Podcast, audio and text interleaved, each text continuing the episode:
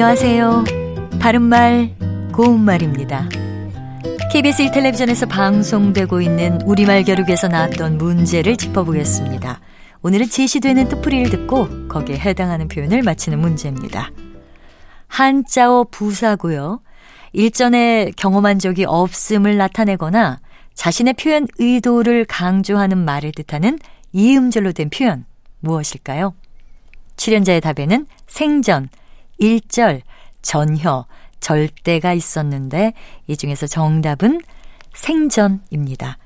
생전이란 말은 할아버지께서 생전에 하신 말씀처럼 살아있는 동안이란 뜻의 명사로 쓰일 수도 있지만 앞서 문제에 나왔던 것처럼 부사로 사용되기도 합니다. 부사로 쓰일 때는 이렇게 큰 집은 생전 처음 본다. 또는 그 일이 얼마나 힘든 일인데 생전 되나 봐라. 이렇게 말할 수 있습니다.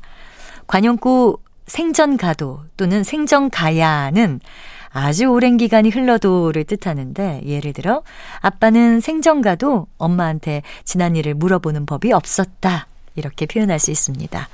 또 생전 부기요 사후 문장이라 이런 속담도 있는데요. 이 말은 부기는 죽으면 그만이지만 문장은 죽은 후에도 영구히 빛난다는 말도 되고 살아서는 잘 먹고 잘 사는 것이 으뜸이고 죽은 다음에는 글로써 자기를 남기는 것이 으뜸이라는 말이기도 합니다. 바른말 고운말 아나운서 변희영이었습니다.